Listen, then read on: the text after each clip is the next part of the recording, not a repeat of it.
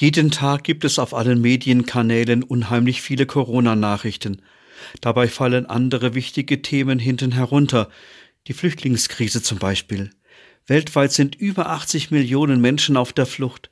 Viele von ihnen sitzen in furchtbaren Flüchtlingslagern fest. Die Flüchtlingslager auf der griechischen Insel Lesbos oder die Flüchtlingslager der Rohingya in Bangladesch. Dieses Flüchtlingselend kommt in den Nachrichten kaum oder gar nicht mehr vor.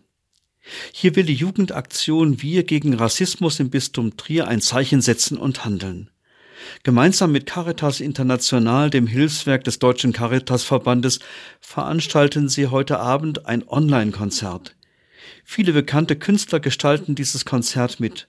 Peter Maffay, Avi Ofarim, die Höhner und viele andere. Mit diesem Konzert sollen Spenden gesammelt werden, die den Menschen zugutekommen, die unter menschenunwürdigen Bedingungen in Flüchtlingslagern weltweit leben müssen. Schon im letzten Jahr haben die jungen Leute ein solches Konzert veranstaltet. 27.000 Euro sind dabei zusammengekommen. Für dieses zweite Konzert heute Abend haben sie sich ein hohes Ziel gesetzt. 50.000 Euro.